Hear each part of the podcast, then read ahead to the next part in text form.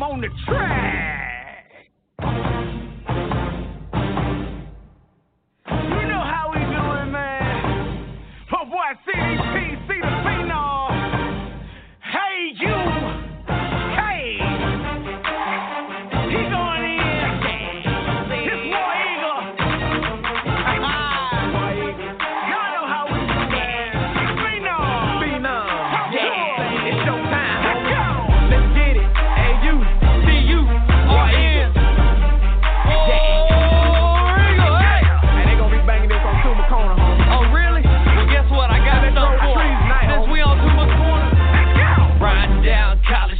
Riding slow, tough, down. Let my hair blow in the wind. Beating hard, going down. Holla War Eagle to my people all around the town. Even when we in your city, you know how we get down. When you look into the eyes, you can see it's so so beautiful. Standing up at Tuma's Corner, everybody on your feet. Step into our stadium, you know what we about to do. Come and represent your colors, but you leaving black and blue.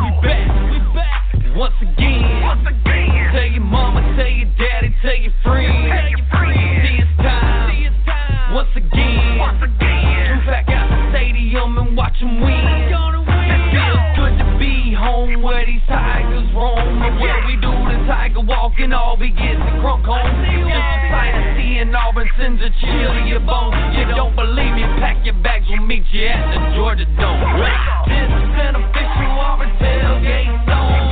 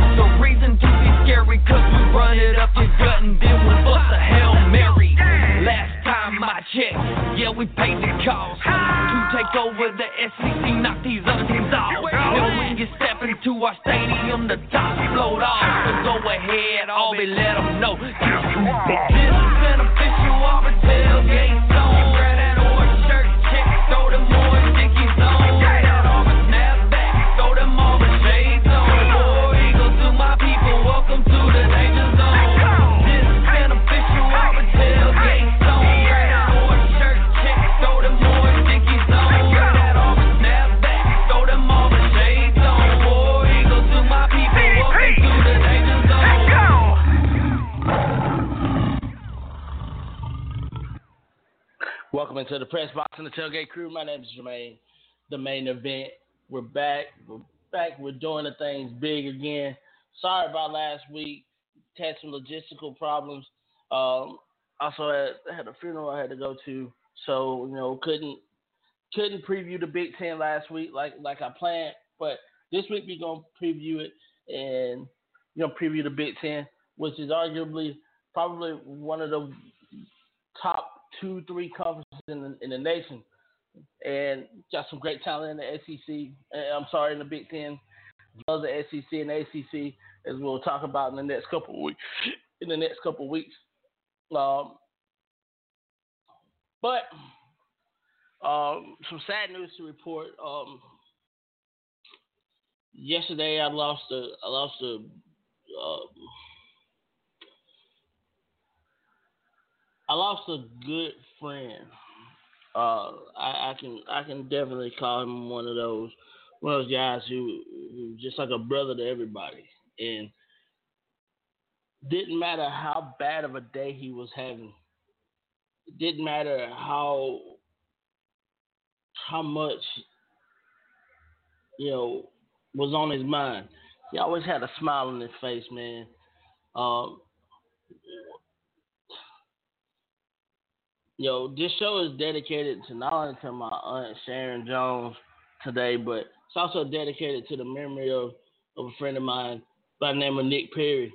Uh, Nick was probably one of the most athletic guys I've ever met, and um, he's passed that along to his son, who is a three-star and a four-star basketball player. Uh, and um, it just it, it, it's very sad for me to, to even report this. I mean, we lost him at such an early age, you know, thirty-six years old, and you know. I'm often taken back to last Saturday uh, at my aunt's funeral, and um, I'm not one for funerals, but one thing that that really that really hit home with me was when my Uncle William got up and uh, he talked and he said he's really up here for the kids, and um. said a little story, you know, how he's how he's a little bit older than my aunt. You know, she's my she was my great aunt, and he he's my mother's he's my mother's brother, and uh, it it really it really hit home, because the more I thought about what he was saying, the more it kind of put life and death in, in the perspective. You know, he said, um, he said, you can, he said, it's okay to be sad. It's okay to cry. It's okay to, it's okay to be hurt. But know that God has got a, had, had a better purpose for her. Nick Perry lived thirty-six years of his life. That's what God gave him. God felt like it was time for him to come home and do his work. When he said that, it kind of it kind of resonated in me a little bit. It kind of kind of hit it, it really hit home.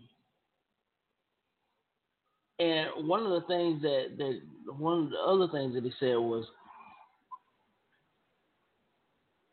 say a little prayer. And when you say that little prayer, just say, Lord, have mercy. That's how you need to say it, Lord, have mercy. You know, even though he's not in his physical body anymore, he's in the spiritual body, and he's going on to do a work that's much bigger than you, me, and everybody else.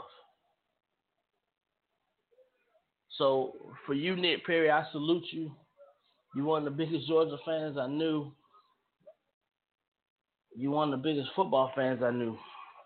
To his son, LaPerrion, everything going to be all right, little brother. Keep your eyes focused. I know your heart heavy, man. But you know you got a whole city behind you. To his mother, Tiffany, classmate, I love you. Hope everything, hope everything will be okay. But just know that, just know that he's there. He's right behind you. And don't, and another thing, don't be afraid to tell somebody you love them. Don't be afraid to give somebody a hug. Don't be afraid to, to do all the little things that makes life that much easier.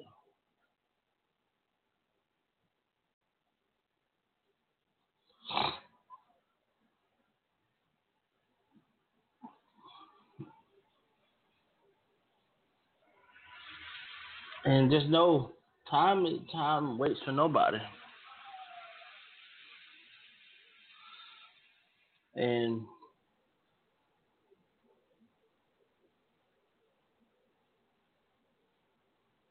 time is slowly slipping away from, from some of us. He lived his life to the fullest. Rest in peace, my friend. Rest in peace. We're going to take a quick stage break. We'll be right back. We're going to talk about talk about some football. Y'all stay tuned.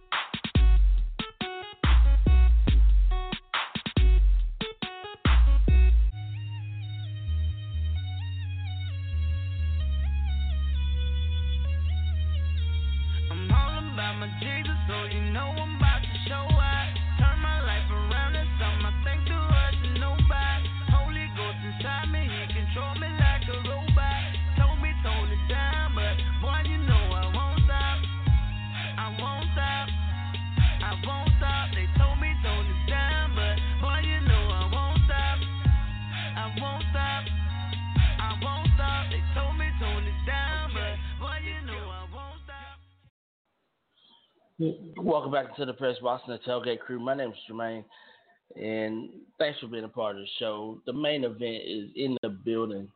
Um, also, I would not be remiss if I didn't uh, say anything about um, two punters and two kickers and punters that, that we lost over over the past week uh, from the Big Ten as well. Um, Mike Sadler. Uh, Sam Foltz, um, two outstanding young men. Um, never got a chance to meet them, but being a former kicker, being a former punter, you become part of a fratern- fraternity. And kickers and punters, oh, the groups are so tight-knit. And no matter what level you played at, where if you were a kicker or a punter in high school, you become part of that fraternity. College, whatever level of, of football you played. You know, I took those deaths personally, you know, and it wasn't personal in the sense that I knew them. It was personal in the sense that when you're once a kicker, you're always a kicker. It's just like it's, it's just like anything else you do. And that's the way I felt about about that. So, you know, I wouldn't I wouldn't be I wouldn't be human if I didn't talk about that. And um, those guys are going to be missed. I know Foltz was was well liked. He was well received in, in the Lincoln community. I always gave his time to any charity or any kind of charity work that needs to be done. Mike Sadler, you know, such a smart guy. Um, four year a four year starter at at Michigan State. Um, All-American in, in some circles. Uh, consensus All-American one year. One of the most decorated punters in, in, in Big Ten history. And the guy was on his, the guy was on his way to Stanford and to enroll in Stanford Law School. So, I mean, that just shows the, the kind of smarts he had. And and he was also well received and well liked at Michigan State as well. And you know, those two schools are going to be missing some great some great personalities. Um, also in that in that in that car was was um, Delahoussaye, who's the, the last name Delahoussaye. I cannot think of his first name uh, for nothing in the world.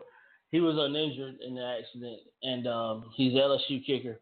He was uninjured in the accident, and my prayers go out to all three of those families, the Delahoussaye family, the, the Sadler family, and the Foltz family uh, from the tailgate crew.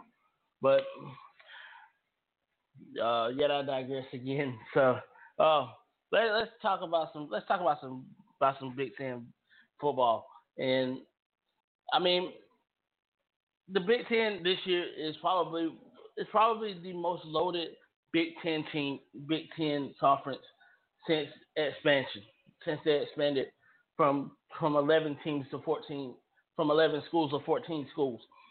This this year, you have ten great schools that I think eleven schools, if you add some other teams in, in, in this, that could be really, really good. Um, of course, you have the status quos, the the Michigans, the Ohio States, the Michigan States, the Iowas, Wisconsins. And then you got a lot of dark horses. You got some dark horses. You got some that are on the fringe. You got some that are close but still a little bit far away. Some great hires, some great coaching hires. One hire in particular that I really, really loved was Illinois going to get Lovey Smith after he was fired from the Tampa Bay Buccaneers, which I think he shouldn't have been fired, but that's just my personal opinion on that. But let's start with let's start in the in the West, where you we look at we look at the West. And we see schools like Northwestern, Nebraska, Minnesota, Wisconsin, Iowa. Those are probably the five best teams in the West Division. I'm going to start off with who I think will be number five, I, who I think is probably a sleeper team in this whole thing. A French player in, in, in in that ten race can uh, they're so close to being that in that top echelon of, of Big Ten schools, and that's Northwestern. I have Northwestern picked at five, and the reason why I have Northwestern picked at five is because, I mean, I'm looking at the schedule that they have, and I'm I'm seeing nothing but difficulties everywhere on that schedule. Um, got a really good, got a really good Western Michigan team who has out recruited everyone in the M A C and almost out recruited out recruited some of the the other the other schools in, in in the state of Michigan in regards to getting some talent from Michigan in Michigan. Um, Western Michigan is not a pushover. They're good. Illinois State, probably one of the best teams out of the out of, Missouri, out of the Missouri Valley Football Conference at, at, the, at the F C S level. Then you have a really good Duke team that's that's going to be looking for it's going to be you know re- returning a quarterback, but they're going to be leaving some things, some questions in regards to the defense and the, and the other side and the other side of the ball as well. Um, so th- these are three really good games right off the bat. And then you jump into conference play, and you jump straight into divisional play, just like that. You know, Nebraska, Iowa, home to Nebraska, at Iowa, and then you have an off week. And then your crossover games in the from the East is Michigan State, um, Indiana, Ohio State. I, those are some really difficult games in regards to crossovers because you've got a team like Michigan State that's going to be rebuilding. We'll talk about Michigan State in just a little bit, but Michigan State team that's rebuilding, have an Indiana team that's really, really on the fringes of being just just that close to being that, that, that breakout team that we're talking about. Purdue has a lot of work to do. You know, Wisconsin, you know what you're going to get out of Wisconsin. Ohio State, you know what you're going to get out of Ohio State.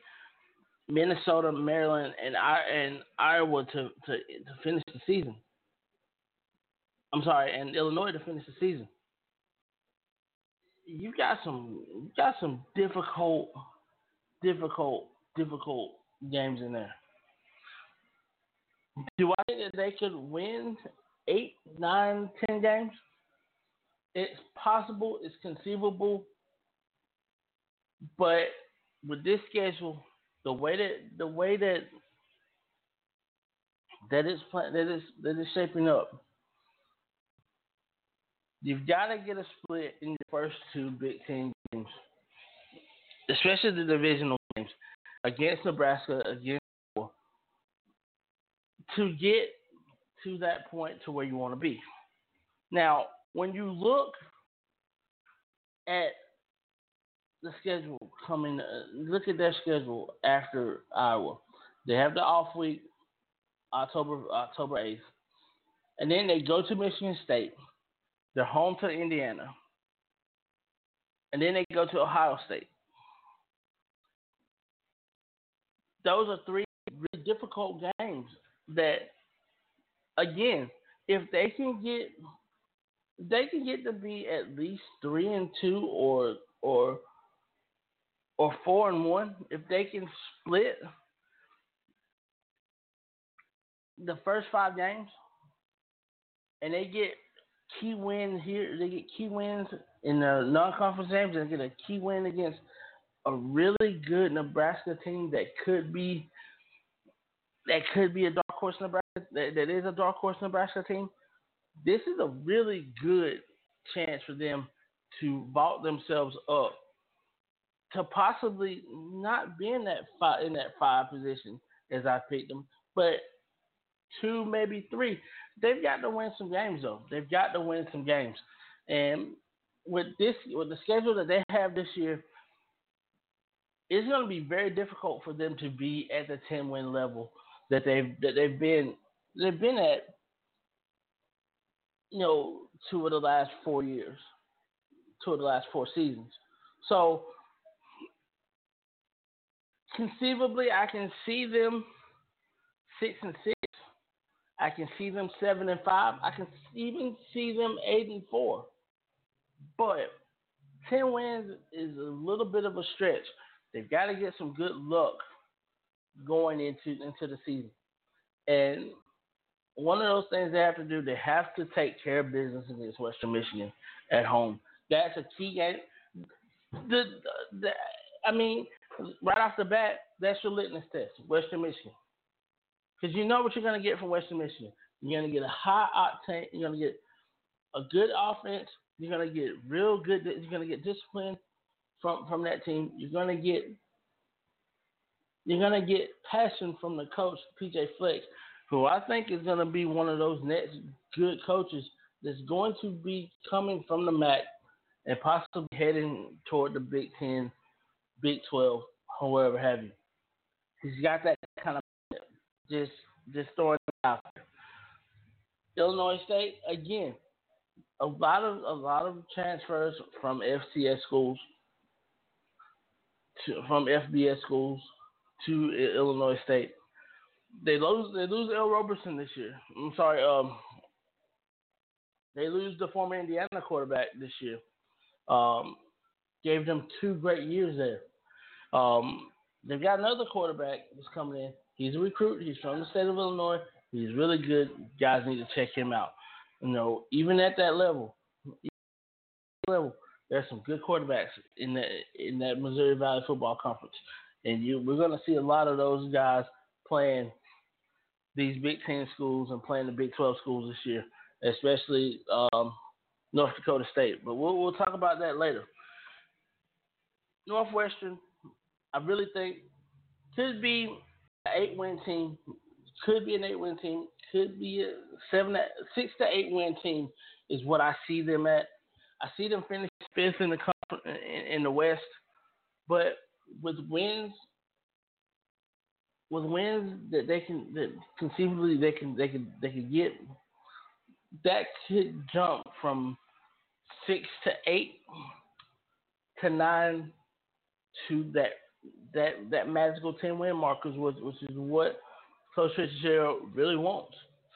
And he's in his eleventh year here. You know, he's won a bowl game. He's he's taken them to, to seven to six bowl games.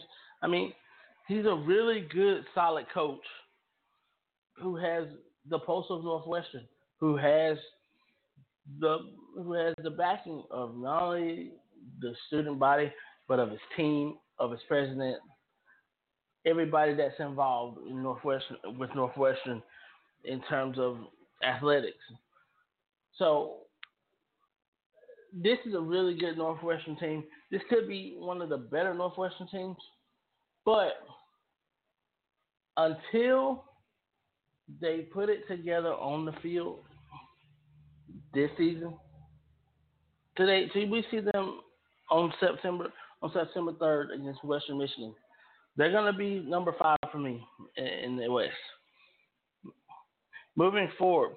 Now, you know, we talk about dark horses. And one of the bigger dark horses for me is, I mean, a lot of people are, are really, really thinking I'm crazy for this. And maybe they should think I'm crazy for this.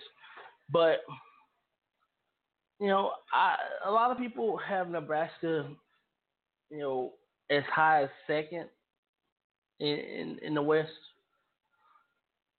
A lot of people have them third in the West. A lot of people have them fourth in the West. I, for one, have them fourth in the West. And I have them fourth in the West for one reason.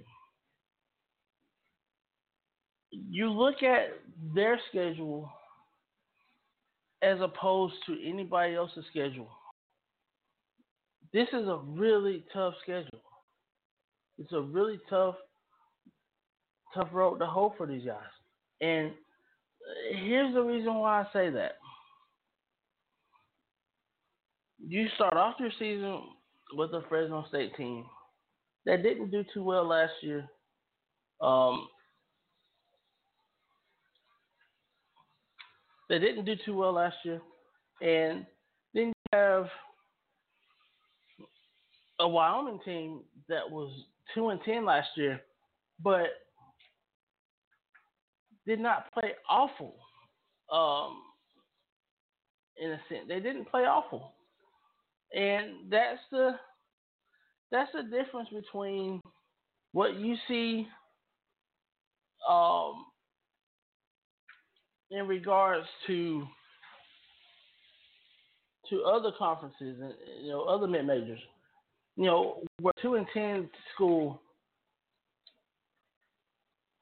is is not a good thing. You know, you're you're you're you're playing two schools at the beginning of the year that won a combined five games last year.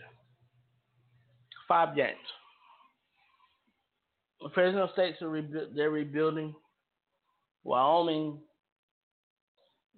they're in a sense to where they're trying to be competitive again. You know, Wyoming's one of those schools that's a one, I won't call them a once in a generation good school, because there were times under Joe under uh, Joe Tiller, when Joe Tiller was there, that they went to bowl games for three, four years in a row. Now, I'm looking at Nebraska's schedule, and I'm looking at not just one and two, but I'm looking at week three. I'm looking at week three, you know, home to Oregon. Can they get, will they get run out of their own building? Can Dakota Prokop do what he's done at do what he's done at, at Montana State and win games? Good questions to be asking. I don't know if he can. I don't know if he can be that Vernon Adams. I mean, I honestly want to say this. If Vernon Adams was actually healthy the entire season last year for Oregon, well, I mean, even the defense let them down. So, I mean, let me take that back. You know, I'm, I'm thinking back to the T C U game. But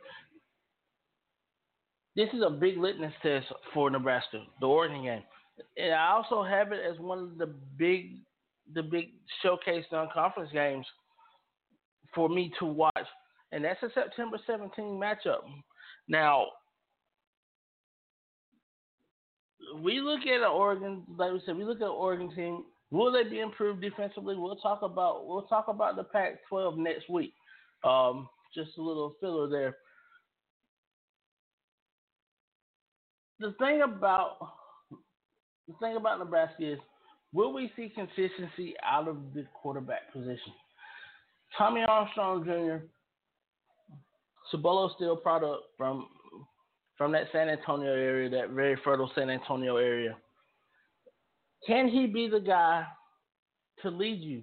Or will he or will he take a step back, and will we have to see a guy like a Riker Fife, Riker Fife or A J Bush, or even that incoming quarterback that they have coming in, Patrick O'Brien, um, who's in for spring, who's, who's in for spring, played in the spring game, did, did fairly well with the limited offense that he knew. This is a really good. This is you got four. You got you got some. You got some guys that are untested. If Tommy Armstrong Junior can stay healthy throughout this season, I can't see where Mike Riley can go wrong. If he gets the running game going, if he can find a running game to go along with the passing game, because Tommy Armstrong Junior did not do did not do bad last year. He had over three thousand yards passing. He had over twenty touchdowns, but the interceptions needs to come down. He threw fifteen last year, and when he was healthy and he was on, I mean, it made all the difference. Now, we're looking at, at a Nebraska team that went six and seven last year, went to a bowl game at five and seven. This is a, this was a good Nebraska team that should have done better, but they did not have the luck on their side like they normally have.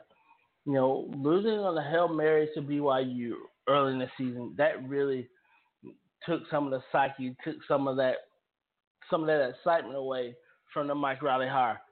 I thought the Mike Riley hire was a great hire because he brings you something different. He brings you a little bit more of a traditional type offense, West Coast type offense, power running game, things of that nature.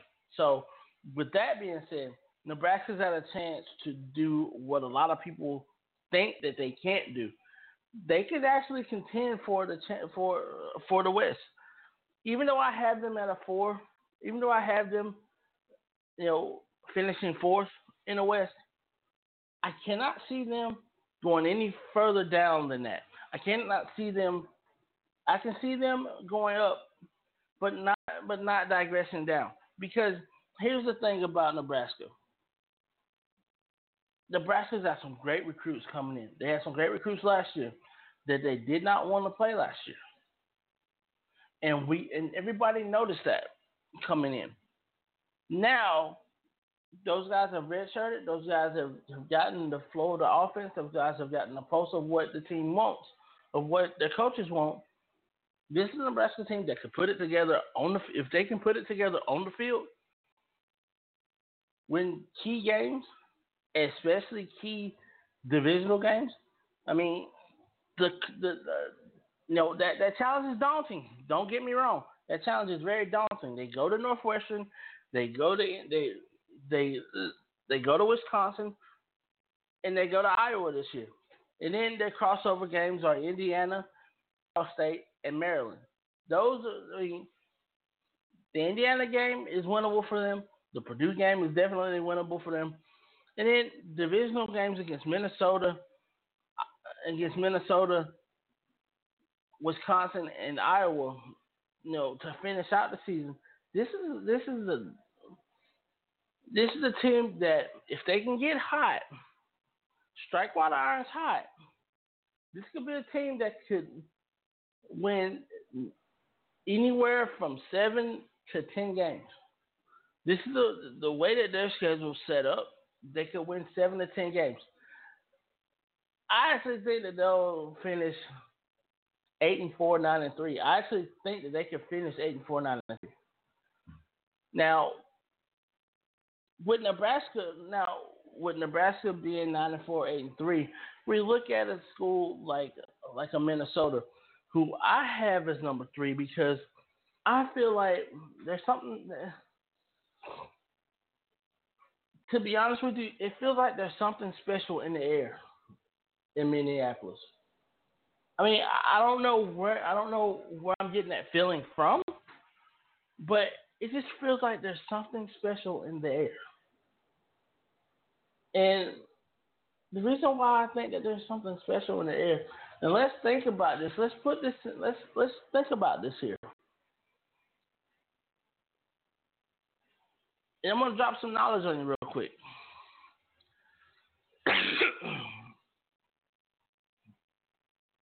Minnesota has the third most Big Ten championships in the history of the Big Ten.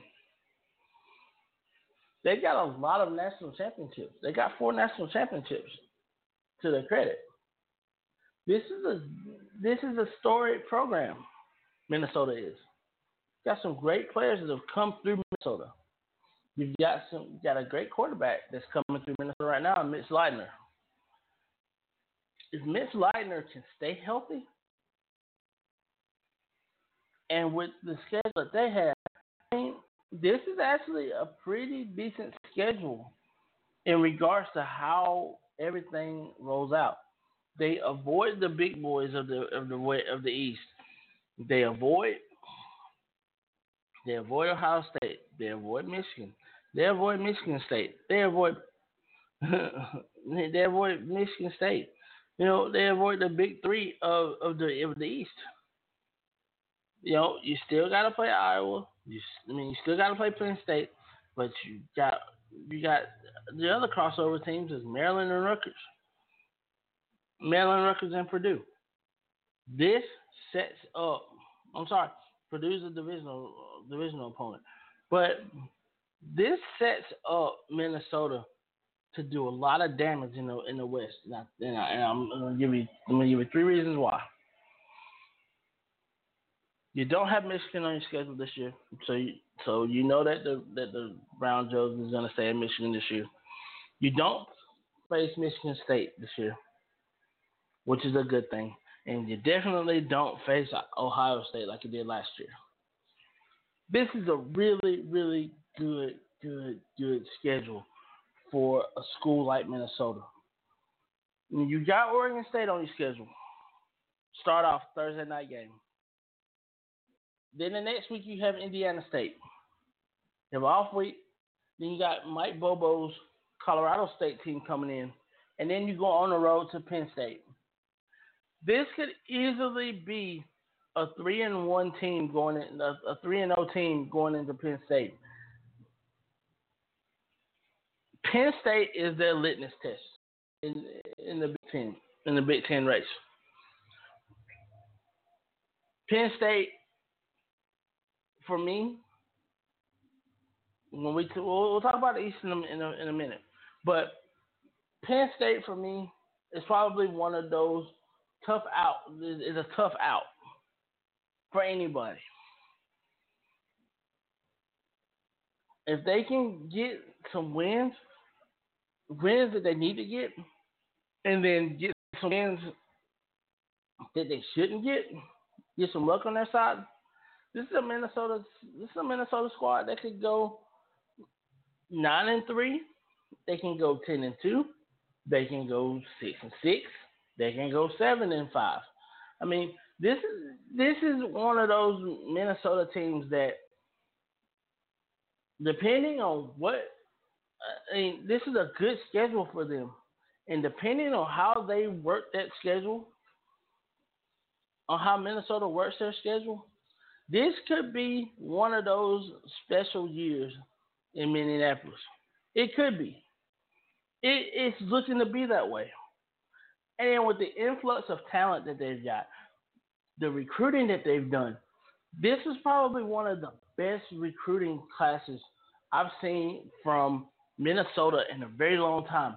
They kept a lot of kids from from Metro from Metro Minneapolis, the Twin Cities, here in state. They got some good recruits from other states. That you got another recruit, you got a big-time quarterback recruit in Seth Green, who is probably going to be a guy who he came in for spring, but he's probably going to be a guy who you may turn to if things don't work out for you um, with Mitch Leidner. They've got two quarterbacks that can play, though. Don't get me wrong. They've got two quarterbacks that can play. Denny Cross played in. He played in the spring game. There was also another quarterback that played in the spring game, and both of the quarterbacks looked like they had the they had the pulse of the offense. Seth Green has the pulse of the offense too, but he's gonna bring you back to the to the Asad Abdul Khalik days, where he's got a really accurate arm, quick release, very athletic on his feet. Can get you out of trouble, can extend plays. This is what he can do. You put that in a Tracy Clay, in, in an offense that that you can mold him into. Wow, wow. So even though I think this could be a special year for Minnesota this year, down the road could be even better. So. Don't be surprised of what you see out of Minnesota this year. I won't be surprised if they win nine, ten games because the schedule is set up for them to do that. Can they take advantage of not having the big three and not having the big three from the west, from the east on their schedule? That's the big question. Can they take care of business with the two crossover games that are almost gimmies? In Rutgers and Maryland. And can they get past that tough out at Penn State, and Happy Valley. All very valid questions. All questions that's going to be asked throughout the season. Now,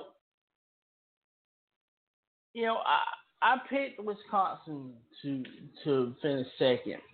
A lot of people have picked Wisconsin to finish third, fourth. You know, some cases, some cases second. You know, Wisconsin, they've got it. They've they've got, they've got some great guys coming back. They've got some returning starters coming back, which really, really kind of hit me the right way. They have a former Elite eleven quarterback who's finally getting his turn to play. Bart Houston has sat behind some good quarterbacks in the last in the last four years for him, and it didn't help that he had injuries to himself. He had injuries as well, and then the performance level that he was trying to perform at, it didn't help him either. So, you know, we, we look at that. We look at this. Look at this Wisconsin team. Paul Chris has put together this outstanding recruiting class this year. Um, he's kept a lot of what Brett Bielema has built there with the power running game, this, that, the third, together. Which you had to, if you think about it. You had to. Now, you lose a guy like Joel Stave, who was a three-year starter, who knew the ins and outs of, of their offense, can get you to where you needed to be. This is this is one of those things. Is the, the one of the questions that they're, that you're going to be asked is, can Bart Houston handle it? Can Bart Houston handle being in the pressure cooker? That is, that is the starting quarterback in Wisconsin. Can he handle being a first-year starter and only having one year to prove himself? Will Corey Clement stay healthy? You know, you got some, you got some other, you got some, you got two backs. You know, you got one other back behind him that can play. You have a running back that's coming in this that's coming in um, this year that could play early. I mean, so you could have a three-headed you could conceivably have a three-headed monster at, at Wisconsin this year. But here's the here's the problem that we have. Will that defense be as solid as they were last year? Will they give up the amount of yards they gave up in the run? Is that secondary going to be a ball-hawking secondary like they've been accustomed to being, that they kind of wasn't last year? It was kind of up and down in the secondary last year for Wisconsin. It was kind of an up and down thing for them in the front seven. This is this is one of those times. Can they make things happen from top to bottom, offensively and defensively? Can they can they pull off a complete game this year? That's going to be tested real early. Lambeau Field is on the, September third. L S U is going to come in. They're going to test them real early. They're going to hit them. L S U is going to hit them in the mouth. And the reason why I say that is because they have a running back that will hit you in the mouth. But does Wisconsin have the backbone to go back at, at a team like L S U to start off season? We will definitely see, because they couldn't do it against Alabama last year, and they couldn't do it against L S U two years ago. They couldn't finish the game against L S U a, a couple years ago when they were up twenty-four to seven. Now, we look at this, and we look at that, and we look at what what could happen after that, conceivably. Look at the schedule for Wisconsin. This is probably the most difficult of all the of all the the games, the all the the schools. They have the they have the big three out of out of the East this year. You know, they're L S U, they're, they're, the L S U's and at Lambeau, home to Akron, home to um, Georgia State. They go to Michigan State. They go to Michigan. They can conceive, they can conceivably be three and two, four and one, going into Ohio State, which is October the the fifteenth. This is this is how big of a test the L S U game is, because they can conceivably be two and three going into Ohio State. They can conceivably be three and two going to Ohio State. They, I mean, this is how fragile. This is how how much of importance the L S U game has in regards to the rest of the season, in regards to what they want to do. You know, can the playoff team come from the West? Very, very conceivably it could. Conceivably it could. But we have to see how, how things progress. Now, you know, we look at, we see, we see Michigan, Michigan State, Ohio State, and that's all three games in a row. Luckily, there's an off week between the Michigan game and the Ohio State game, but the week after that, they go through another. They go through mur- this is almost like a murderer's row of games. The month of October for Wisconsin is brutal. It's probably the most brutal four to five week, four to five weeks I've ever seen.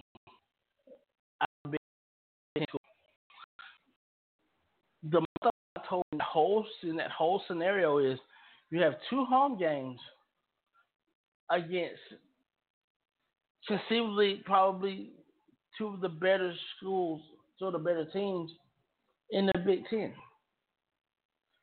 and also a dark horse in the Big Ten.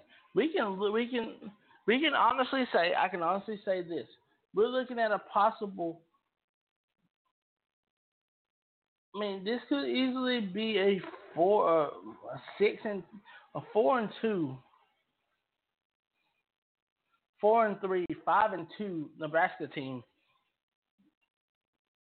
going into Wisconsin. This, this, this is how, this is how important week three is for Nebraska. Week one is for, for Wisconsin. This is how important this game is. The murderer's row of games that that be playing is just absolutely just crazy.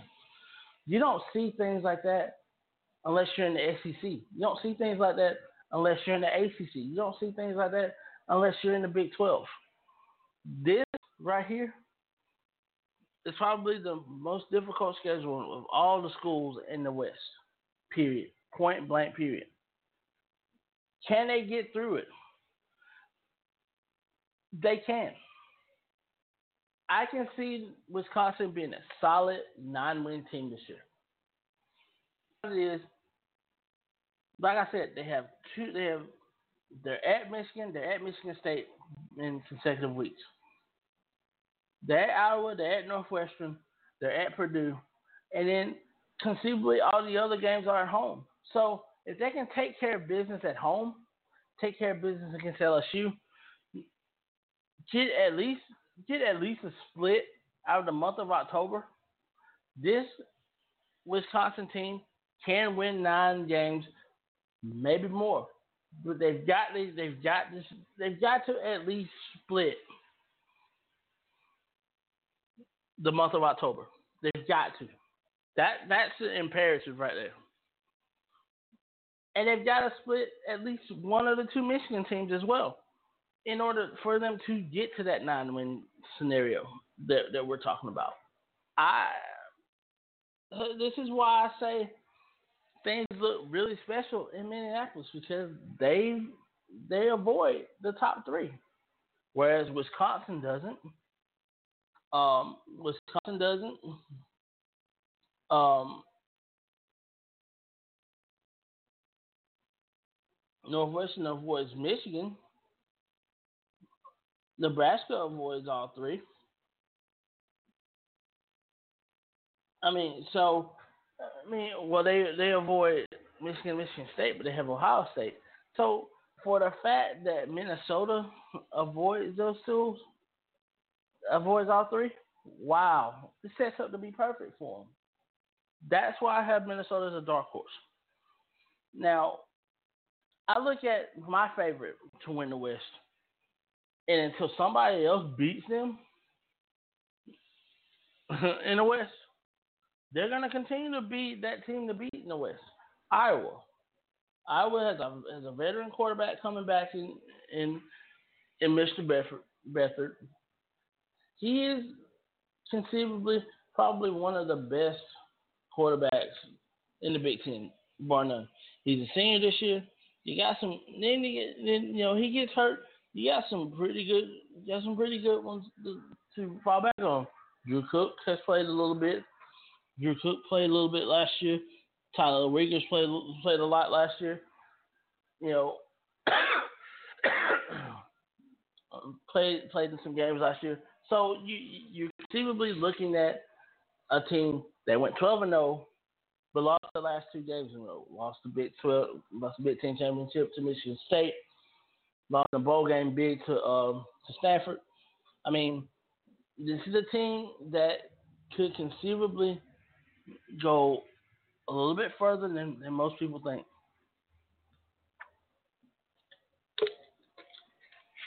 But they've got a very, very they've got a very interesting schedule. Um, you know, the, the schedule is very interesting for me because although they they avoid Ohio State and Michigan State, they do get Penn State and they do get Michigan on, on the on on the board as their as two of their their crossover games.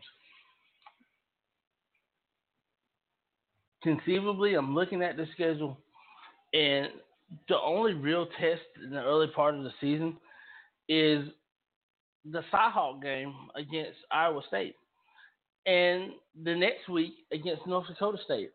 Those are two. The, I mean, this can conceivably be a pretty good year for for Iowa.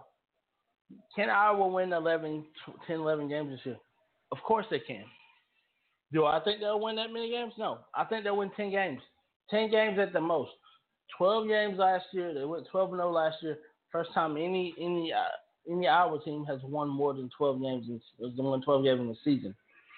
Kurt Ferentz has everything going for him that he needs to have going.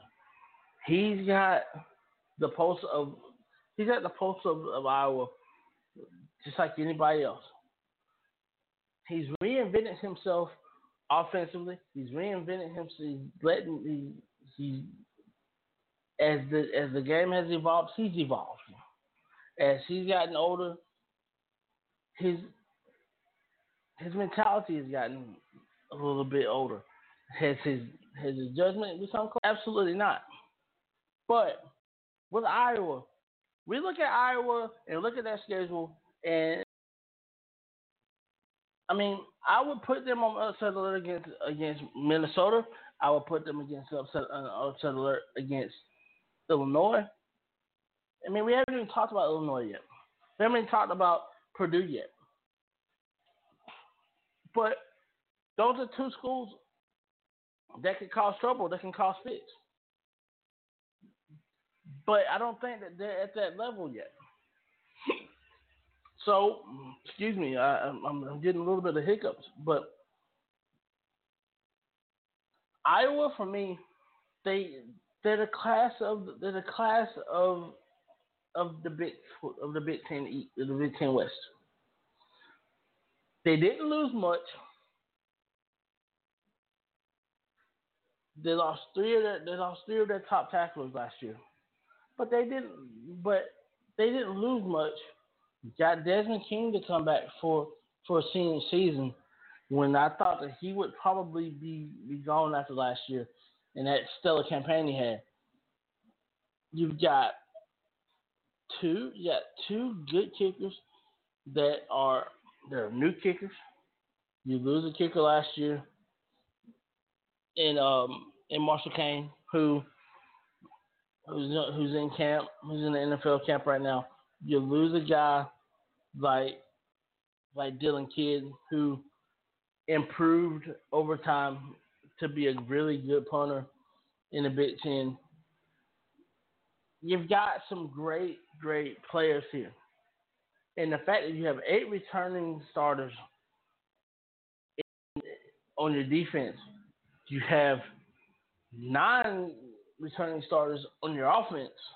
You lose two offensive linemen. I'm sorry, you lose two offensive linemen. You, lose, uh, you have eight coming back on offense, eight coming back on defense. You lose two offensive linemen and you lose a running back. Who does that? Is this team as good as advertised? Can this team be better than last year? I don't think they'll be as good as they were last year with Kanzeri gone.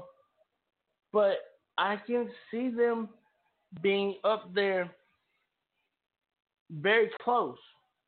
But still a little bit a little bit far away from what they were last year. Do I think they'll win the West? Of course. How many wins do I think they'll get? I think they get a solid ten. I think they go ten and two. Ten and two. They go into they go into um they go into Indianapolis, Lucas Oil Field, and they face whoever I pick out of the East.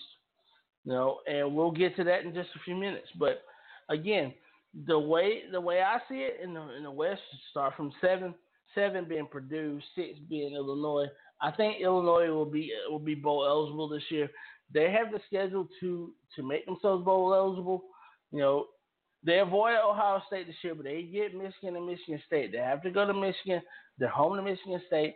They have all they have all the the, the games that they need at home. The Purdue game, the Minnesota game, Iowa at home. This could be this could this could set them up to be six and six, seven and five. I mean, we can see Illinois doing this. We can see Illinois pulling off some upsets. North Carolina, Western Michigan, those are those are two hiccup games right there. Those are two games that, that could go either way. And as good as North Carolina played in the past couple of years, eleven wins last year, this could this could be a little bit of a hiccup for for Illinois, but they can conceivably win six games. They can conceivably win less. I say six and six, five and seven, maybe seven and five if the ball rolls right rolls right for them. So I think they'll be bowl eligible. I think they'll be very close to being bowl eligible this year.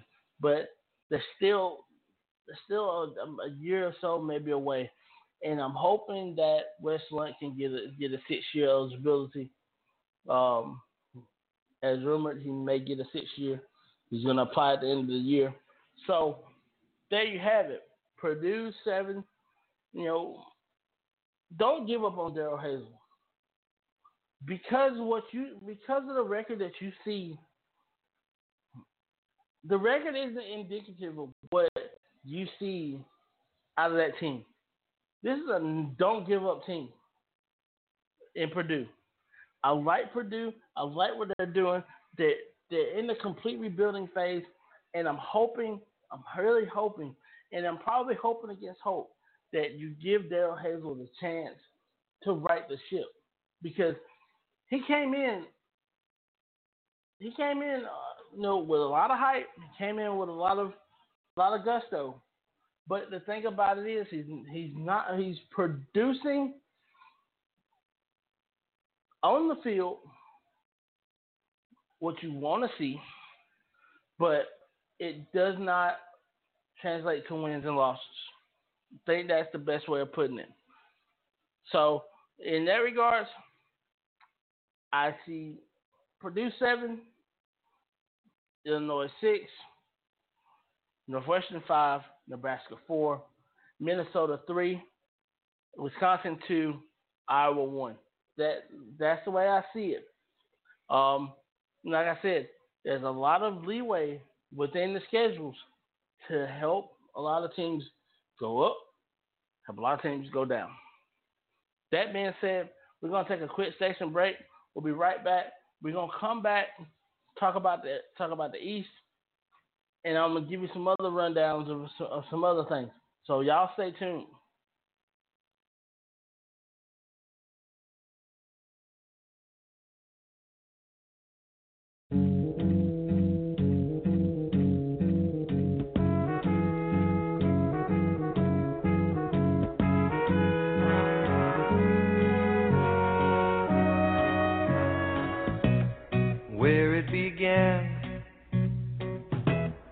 I can't begin to know it, but then I know it's growing strong.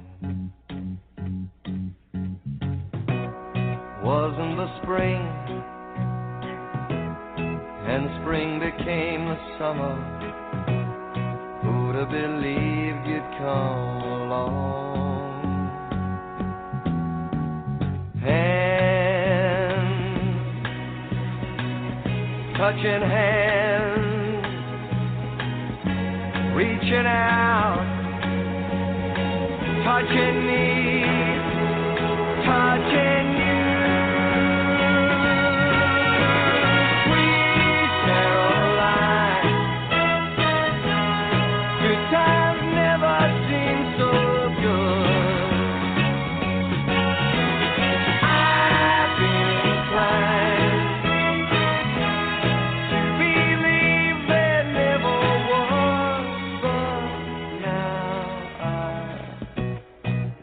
the night,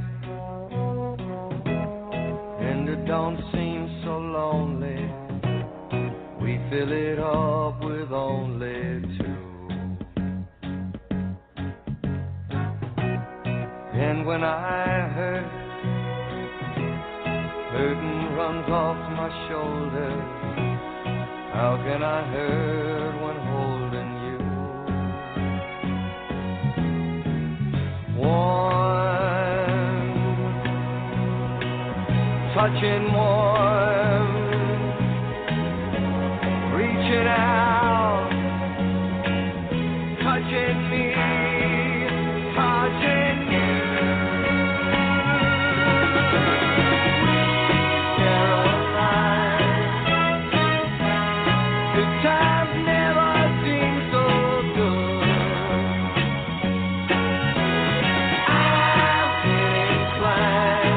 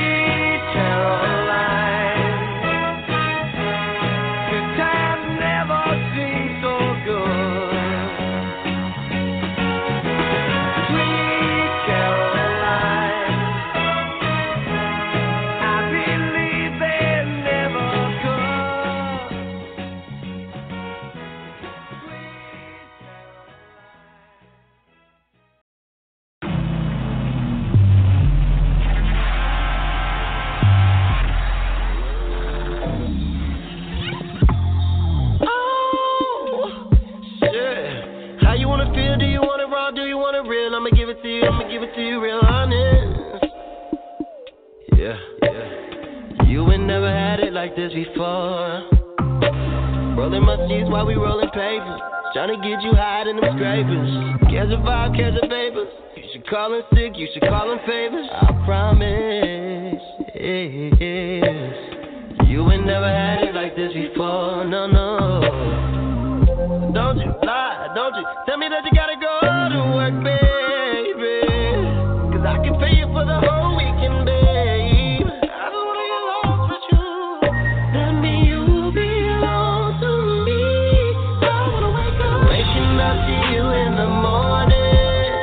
Better than sunrise, so we can keep the curtain closed.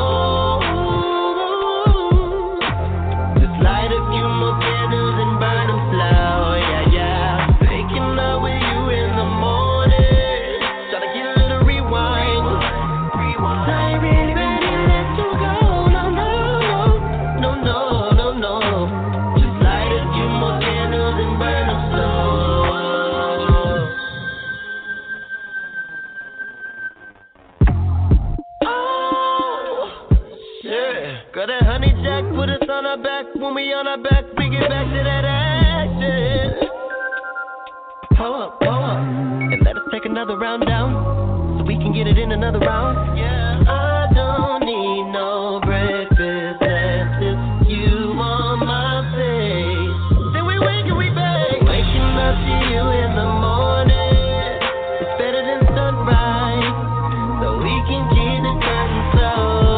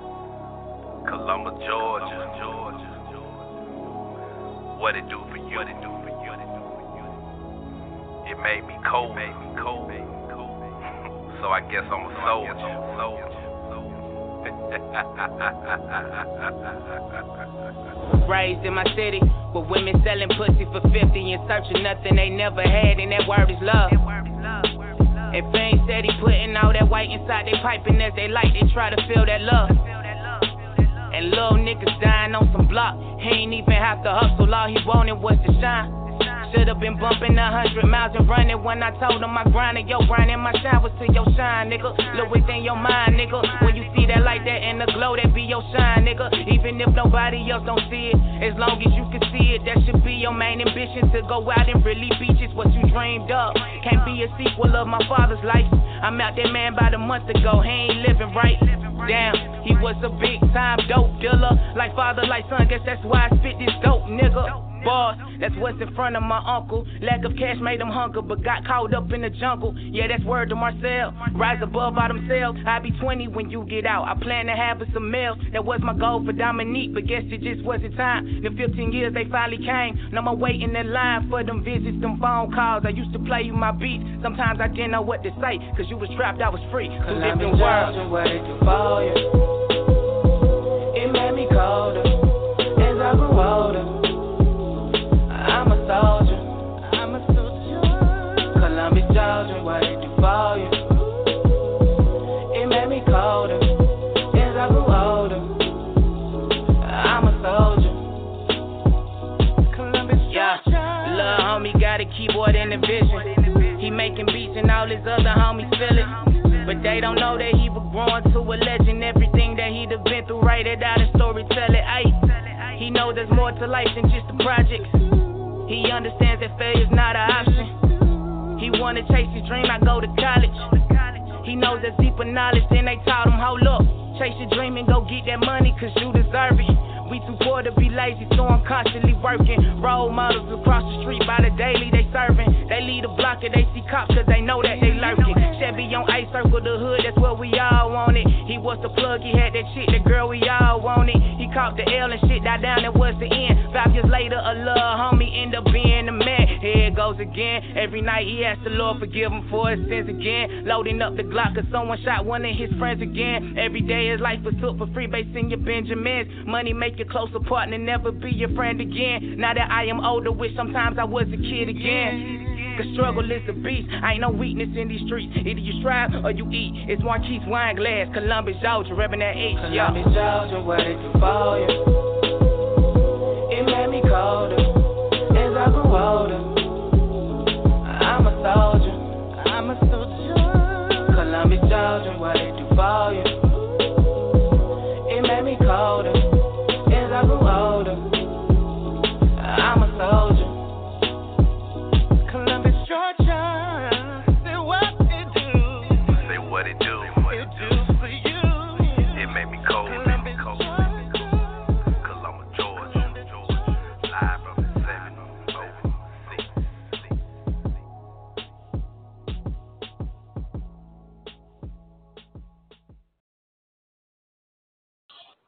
Welcome back to the Press Box and the Tailgate Crew. My name is Jermaine. Thanks for being a part of the show. It's the main event in the building. We'll jump back into into talking about the Big Ten, but before we jump back into the Big Ten, um, in the in the East race, we're gonna talk about a lot of a lot of the stadium atmospheres, and you know, the stadium atmospheres for me, that that's probably the the most fun for me. Um, Looking at the, looking at the interactive interactive uh, behaviors between the cheerleaders, the students, the fans, the fans and the players. For me, that's the best part of that's the best part of the atmosphere, the tailgating, everything that's involved in it. These are my favorite stadium atmospheres. You know, in no particular order, but okay, they're in a particular order. But I mean, you you can obviously argue about this over and over and over again because it's true. But some of the best stadium atmospheres for me: Ann Arbor, Michigan, you know, Michigan Stadium, the Big House. I mean, it's so loud. It's cavernous there. And Michigan Stadium is made to be loud. It is meant to be loud as loud as the Dickens there. I picked Michigan to be to to be first because I've seen a lot of the tailgating atmospheres around around the S E C since I'm from the S E C. And I compared those to these. Michigan, Ohio State, Iowa, Nebraska, Penn State, Wisconsin, and Michigan State, they all epitomize what the stadium atmosphere should be like, whether from pregame, from, from the time you hit campus on Wednesday or Thursday, whenever they're allowed to hit campus, to the time you leave campus, Sunday morning and Sunday afternoon, however they, they make you leave campus. Um, these schools epitomize what what tailgating, what stadium atmosphere should be like, what city atmosphere should feel like. Now, the the disadvantages that they have, especially in Columbus, is Columbus is is a bustling town of almost a million people, six hundred thousand people. Whereas Michigan is a college town of almost eighty thousand people. Iowa City, you know, again, no, that's a college town. Lincoln, capital city, has over one hundred thousand people there. So it kind of loses its mystique a little bit. Penn State being a college town, Wisconsin, Madison being the capital city and having, you know, that big city feel as well. And Michigan State being in the middle of East Lansing, it it, it kind of loses its mystique a little bit. But in terms of stadium atmospheres itself, you cannot go wrong with Michigan, Ohio State, Iowa, Nebraska, Penn State, Wisconsin, Michigan State. Now, I I would be remiss if I didn't add Indiana, Northwestern, Minnesota, because I,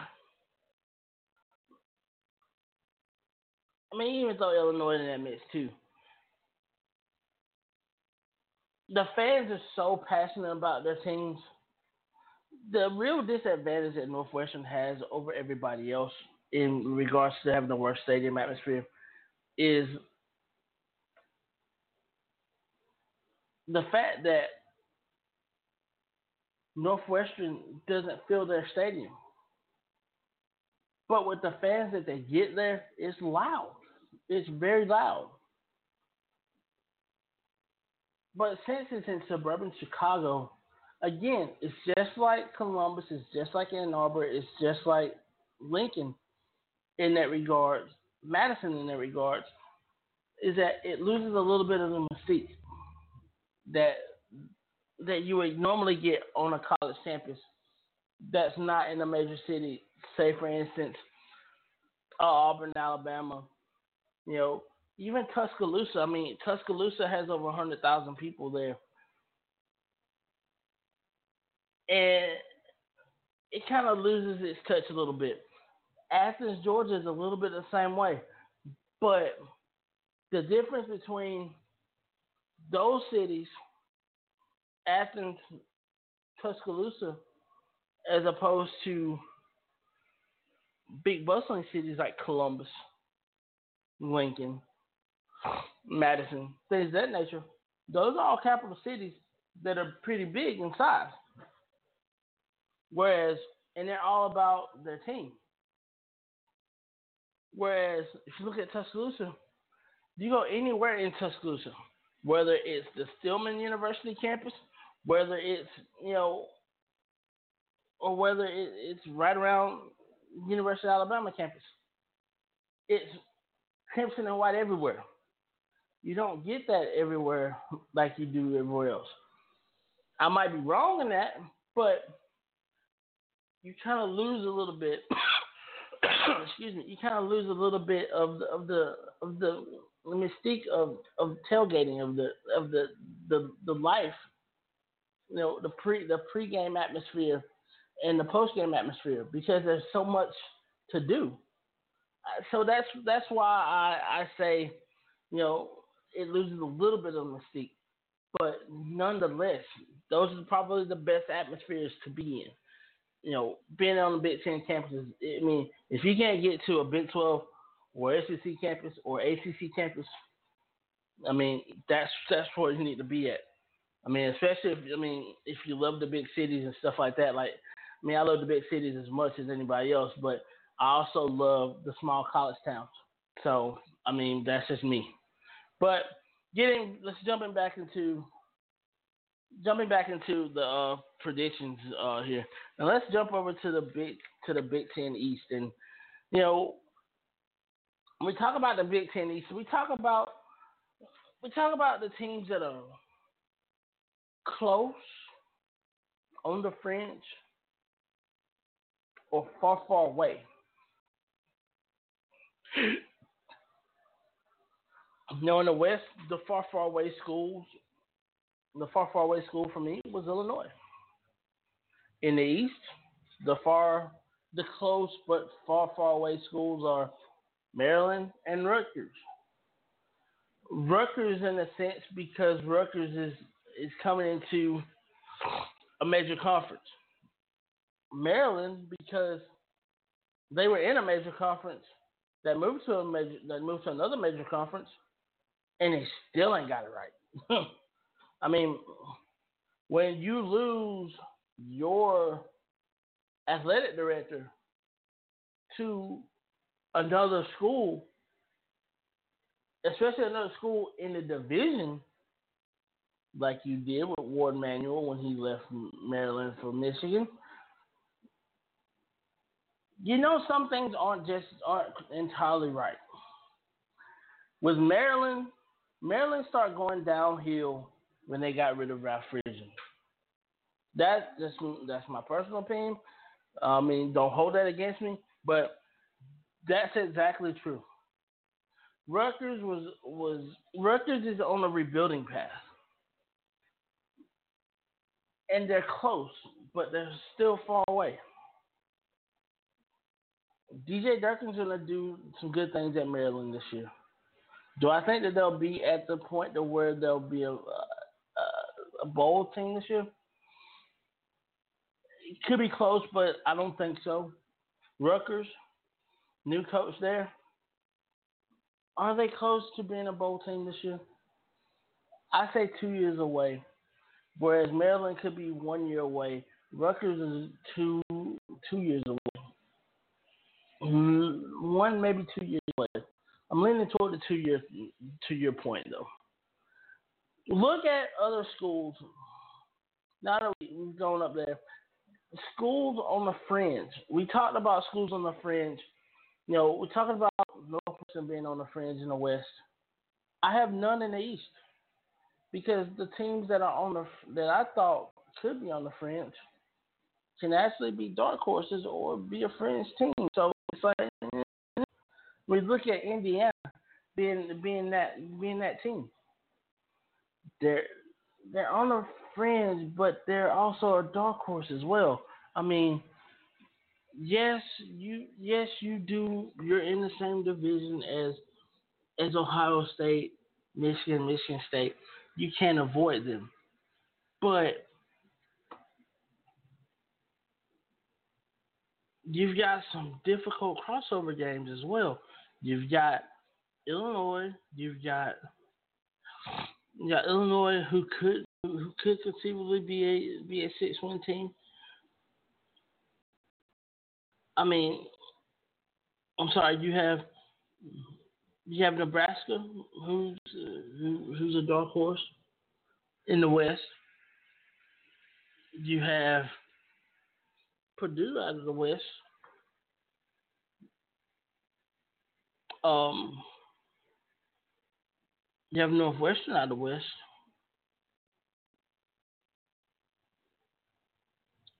So, so you know, those are the three teams that you have. But you still have difficult trips. You've got to go to you've got to go to Ohio State. You've got to go to Michigan. You're home to Michigan State. Those are those are conceivably losses. But can you take care of what you need to take care of in your non-conference, where you have F I U, you have Ball State, and you have Wake Forest? Wake Forest is not an easy out. No matter how many games they win or lose in the season, they're never an easy out. But in consecutive weeks, you have Michigan State, Ohio State, Nebraska, Northwestern, Maryland. All those are in the month of October. You have five games in the month of October.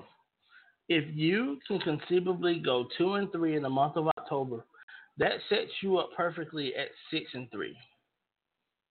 That get that I mean that gets you at five and three, and all you have to do is win one of the next four games to be bowl eligible. Is that conceivable? Is that conceivable for Indiana? Can they get the ball to roll to where they can get seven, eight games? It's possible, but highly unlikely. Will Indiana win six games this year? They should win six games.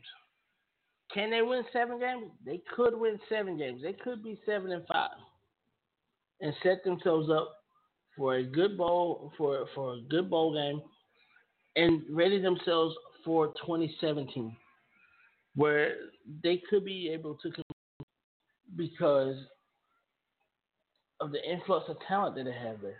This this like I said, this is this is one of those if or maybes with Indiana.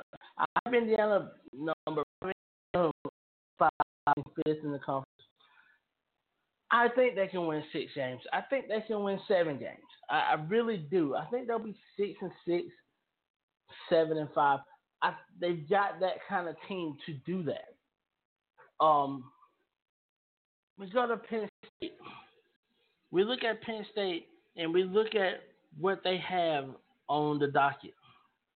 They have six straight home games. They have six straight games, and then and then uh, and then the uh, off week before going into pretty much a gauntlet of of games there.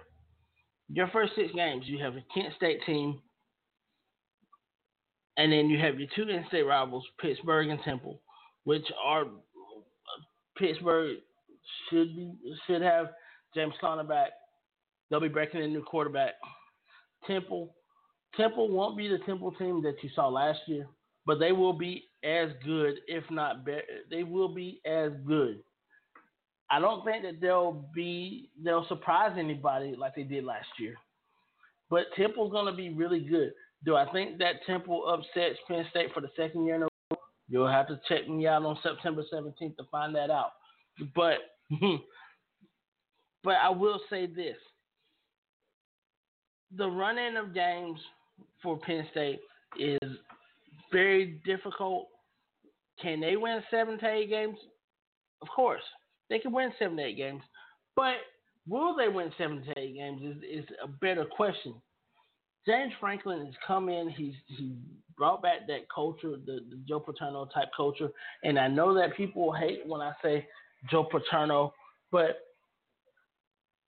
when you've been exonerated and then you have a guy who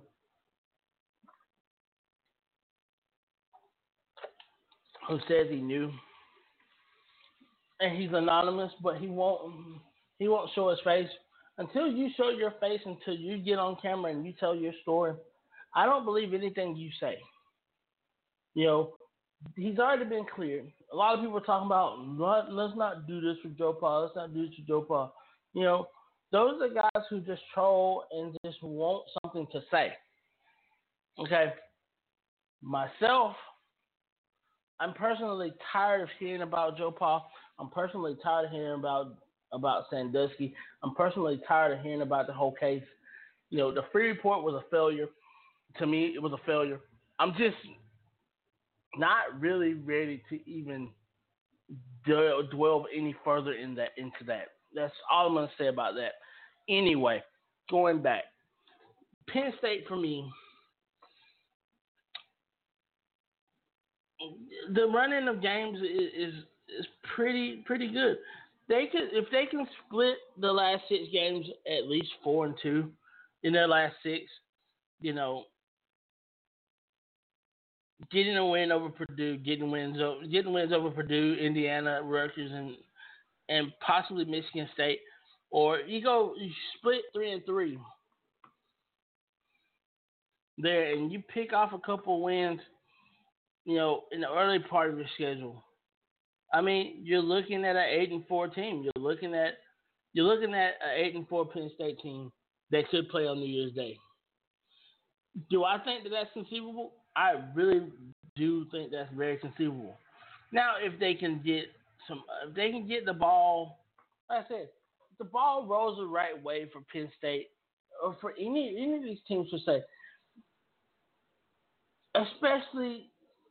For a school like, uh, especially a school like Penn State in the East, who avoid everyone out of the West except for Iowa, except for Iowa and um, yeah, well, Iowa and Minnesota. I mean, you you you've got you've got some some. You got a little bit of leeway to, to play with. You got some you got some play in your schedule.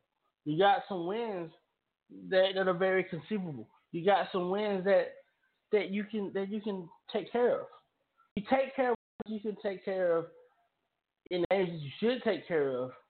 Those games that you, that, that you'll be underdogs in, that you can possibly just spring an upset on, those will come to you. It's not it's not conceivable for Penn State to go nine and three, ten and two. It's not conce- it's not it's not in a far realm per se of that that not happening or that could happen. Because it could. Now we go and we look, you know, we look at a Michigan State team. No more Connor Cook. You know, they've got they've got two running backs that that, that can conceivably go over a thousand yards this year. Um,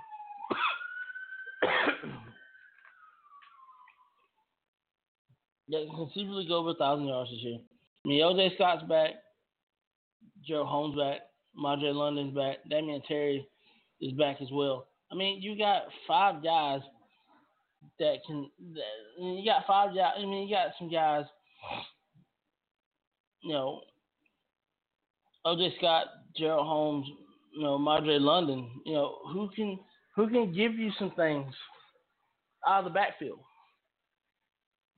You know, conceivably you can you can run sets for them, specifically for them, if you like to.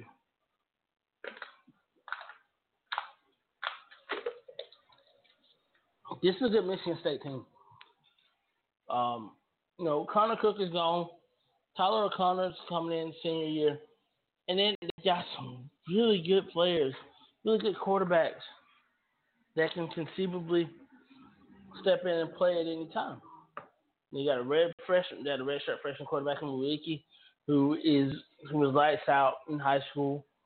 Um, was pretty good in the spring game. Um, throwing a couple of touchdown passes. This is this is a kind of Michigan State team that you kind of get afraid of at times because of what they can do and what they conceivably can do. This is this is why I have Michigan State at three, at the three position, and, and you know, to finish third. I don't think that they will conceivably beat the top two, Michigan or Ohio State. I don't think that they could. Do I think that this is a solid Michigan State team? Of course. Do I think that this is a ten-win Michigan State team? Let's look at the schedule. You're at home to Furman on a Friday night. You have an off week, and then you're at Notre Dame. You have the crossover game with Wisconsin. Your divisional matchup with Indiana. You have B Y U at home. Northwestern at home. At Maryland. Home to Michigan. At Illinois, which is the other crossover game. Home to Rutgers. Home to Ohio State. And then you're at Penn State to finish the year. I'm looking at this schedule, and I see eight wins definitely. I can see nine wins. I can see ten wins. They take care of business against Notre Dame and B Y U. This is going to be a ten-win team.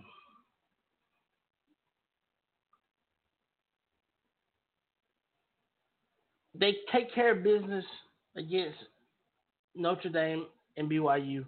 They're a nine-win team, no matter what. You've got that leeway. You've got rivalry games against Michigan and Penn State on the back end of your schedule. You have Ohio State on the back end of your schedule as well, the weekend before Thanksgiving. And then you have the Penn State game the weekend after Thanksgiving. This could conceivably be monumental for Michigan State. Can they win ten games next year? Can they win ten games this year? Yes, they can win ten games this year. Can they win nine games this year? Yes, they can win nine games this year. Which one is it going to be? I'm going to go in the middle. I'm going to go nine and a half games. Because in in that showcase week of games, and the showcase week for the Big Ten, for me, you've got you've really got two weeks that are showcase weeks in the Big Ten. You have the October, you have the September seventeenth matchup Then you conceivably have the November twelfth matchups, where everything has bowl implications all over them, where every game has conference championship aspirations in front of them with the big four, with the with at least the top three schools that I think that are that will finish third to first. Those are those are the big answers that we have. Can Michigan, can Michigan State leapfrog Michigan? It's very possible. Can Michigan State? I'm sorry. Can Michigan leapfrog? You know, can Michigan be at the top? Can Can Michigan State be at the top? It's very conceivable. In the next three weeks, in the, in the next two weeks, the last two weeks of the of the season, where Michigan State plays Penn State, where Ohio State plays Michigan, where Michigan State plays Ohio State, where Michigan plays plays Penn State, you know, in September. Those four teams, they play a round robin. Whoever comes out on top, being two and one or three and zero, those are the team. That's the team that's going to be on top of of the heat in the East. I just really believe that. Now, this is where it gets tricky. Michigan, Ohio State, we, we we have to compare them side by side and look at their schedules, you know, going into going into October, November, which is the nitty-gritty of the schedule, the nitty-gritty. You know, we look at the big matchups for Michigan in the Big Ten. September twenty-fourth at September twenty-fourth against Penn State, October first against Wisconsin, twenty-nine for the Paul Bunyan Trophy against Michigan State, at Michigan State, at Iowa, and then the big one at Ohio State. You look at each one of those games individually, and you think, even though they're they're they're not scheduled back to back to back, you have to look at the importance of all three of those games, of all of all four four four of those games. Can Michigan avoid getting upset by Penn State? Can can they beat Wisconsin at home? Can they beat Michigan State at Michigan State? Can they beat? Can they go to Iowa and win? Can they play at Ohio State and get a W? That those are all questions, big big questions that Jim Harbaugh has to ask himself and ask that team. This is this is how big that matchup. This is how big those matchups are. Now we look at we look at Ohio State. They have to go to Wisconsin. They're at Penn State. They have Nebraska, they have Michigan State, and they have Michigan. Do I think that Urban Meyer has the pulse of the Ohio State team? Oh, most definitely. Do I think that they can win all those games? Most definitely. Do I think that they're on high upset alert because of this? Yes, definitely. You know, you have a J T Barrett. You don't have you don't have uh, Cardale Jones anymore. You don't have. You don't have um. Oh my God, my name, his name just went blank on me. Um, the other quarterback, um, Braxton Miller. You don't have Braxton Miller anymore. You you don't have anybody to lean on if something was to happen to a guy like J T Barrett. Now when you look at.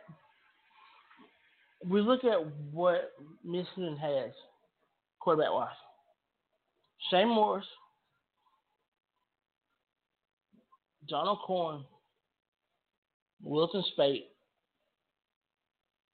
and a quarterback that was in Brandon Peters, who was in for the spring, who's a lefty, a big, a big arm lefty. You got some options there. How good is this team? How good is Michigan? They were good enough to win ten games with the same recruits that Brady Hoke had. Which, in terms, makes no sense. It really doesn't. But what makes sense to me is, can they beat, can they beat a, a Spirit-led Ohio State team? You know, we, we talk about what they have and what they don't have. Curtis Samuel can give you give you running give you running plays. You know, you lose Ezekiel Elliott, you lose Braxton Miller, you lose Card- Cardale Jones. You know, you got Curtis Samuel, you got Breontae Dunn. I mean, you got you got guys that can that can ball.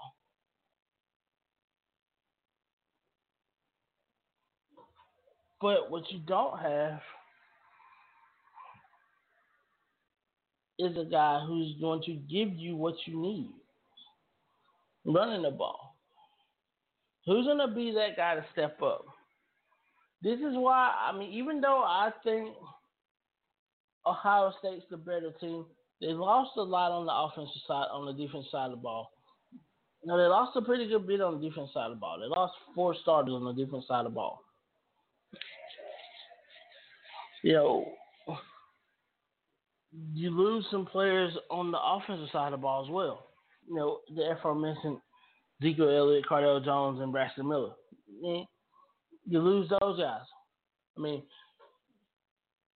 you also lose a Jalen Marshall as well. I mean, you lose, you lost a lot of, a lot of things. So, why do I have Michigan winning the East? Because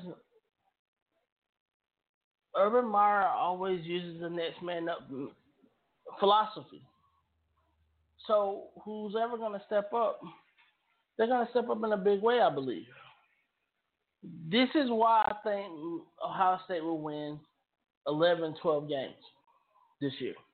This is why I think Michigan will fall short and win ten, ten games, nine, ten games.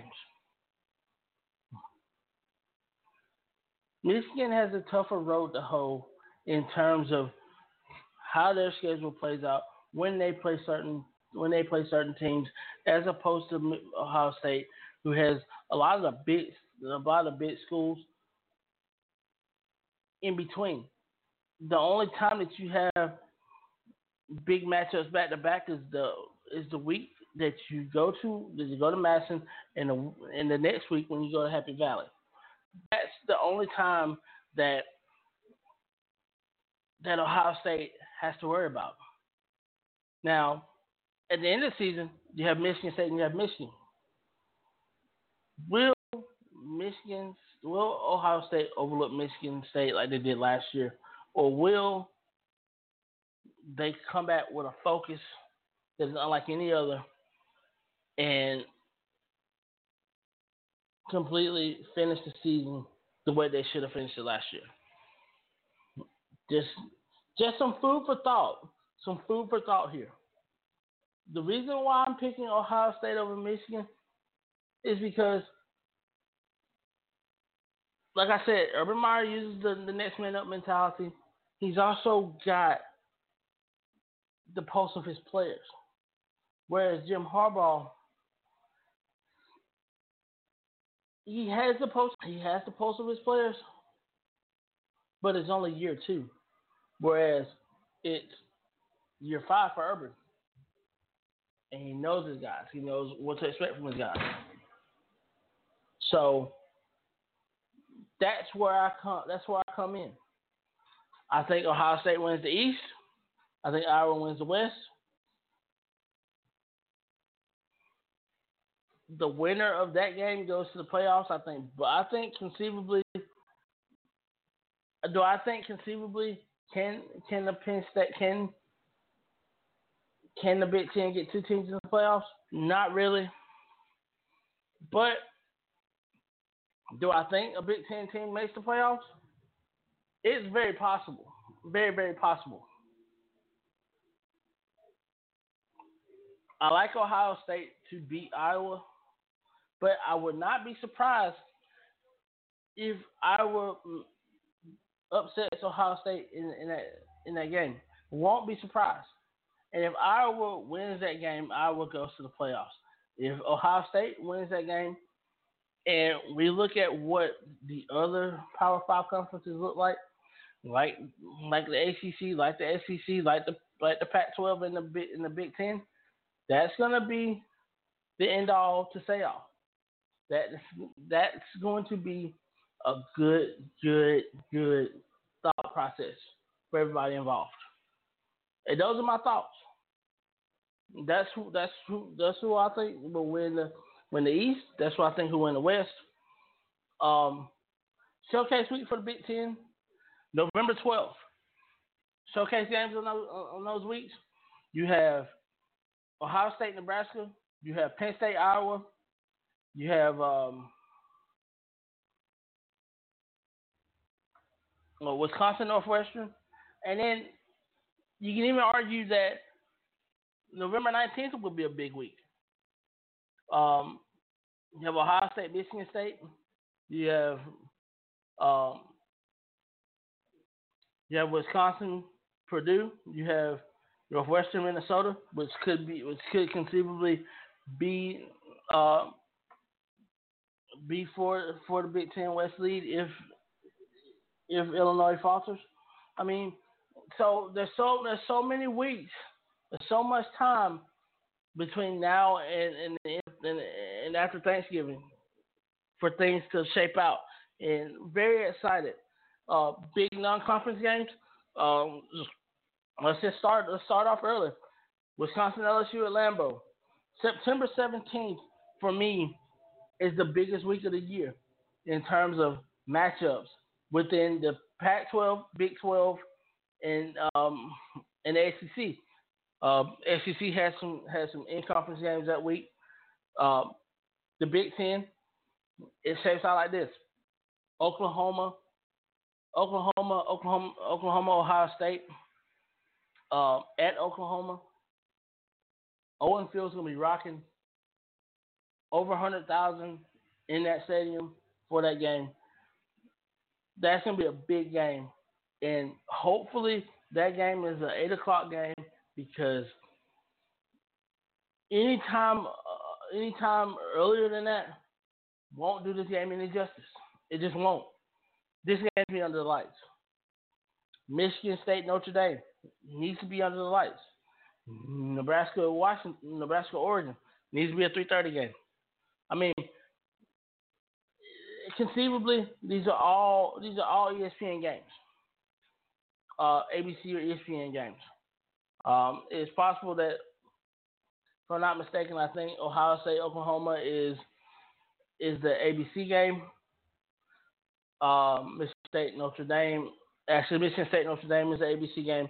Ohio State, Oklahoma is the E S P N game, and Nebraska, Oregon is a ten thirty game, if I'm not mistaken. I think it's conceivably at ten thirty. I think that's a ten thirty game. So, um, if I'm not mistaken, I no, actually, actually that probably will be a, will be an eight o'clock kickoff. Could be a seven o'clock kickoff. You know, depending. I just, I just really, really think that September seventeenth is going to be a big matchup, big, big games for everyone. So I'm looking forward to just to sitting down and watching those games um, here um, as well. Just really excited to talk about football again. Really excited to to get a lot of things off my chest. And again, um, one of the things that, that we talk that we talk about all day long is football. One of the things that we haven't talked about is U F C. Check out the U F C tonight, two oh one, Atlanta, Georgia, Phillips Arena. Tyron Woodley, uh, Robbie Lawler, welterweight championship on the line. I'll be sure to be watching that fight. It's probably going to be one of the fights of the year.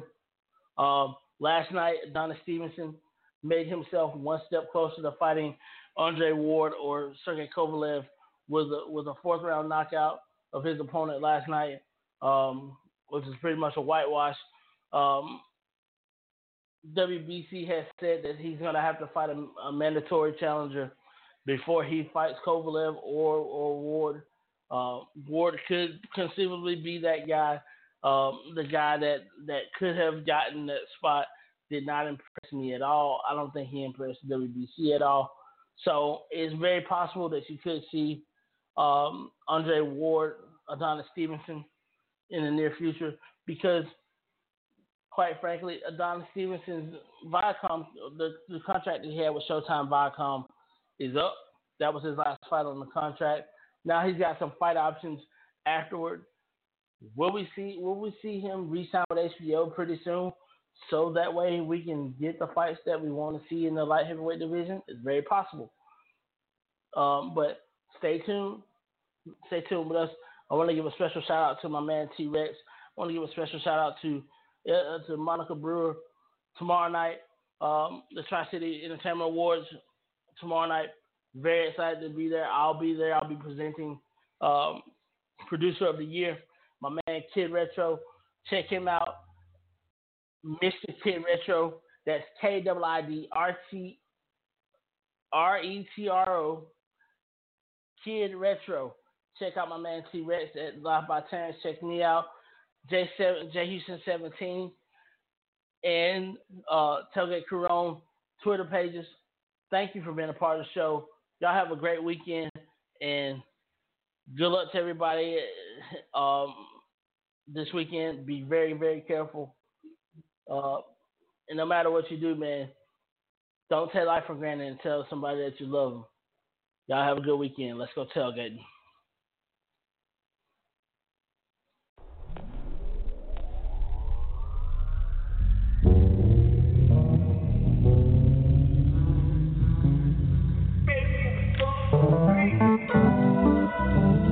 Yeah, man.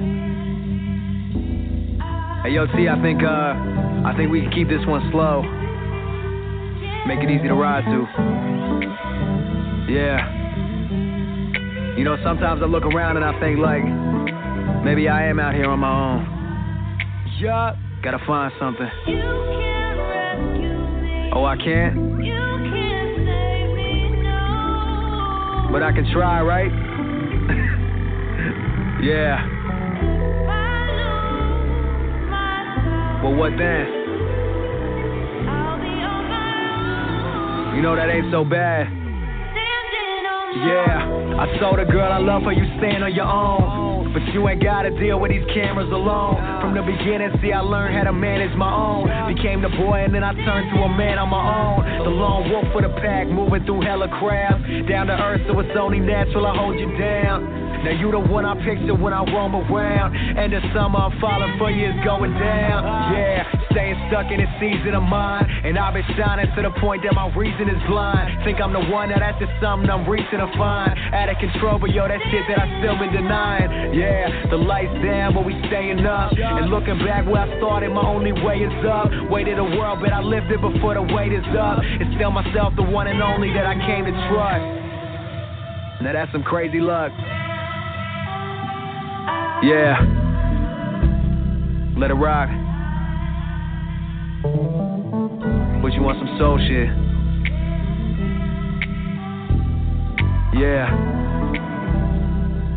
Uh, and she just keeps saying, you can't rescue me. Oh, nah? You can't save me, no. You know what? Maybe you're right.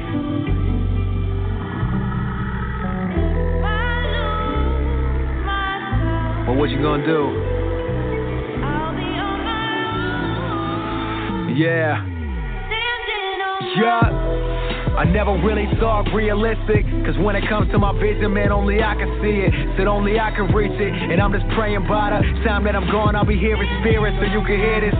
Yeah, well, these rappers stuck on the same product. Tell them forget them, ain't hard to tell that they ain't got it. Simple and plain, I'ma leave this world with my name on it. Knowing it's easy to hate the plane when you ain't on it.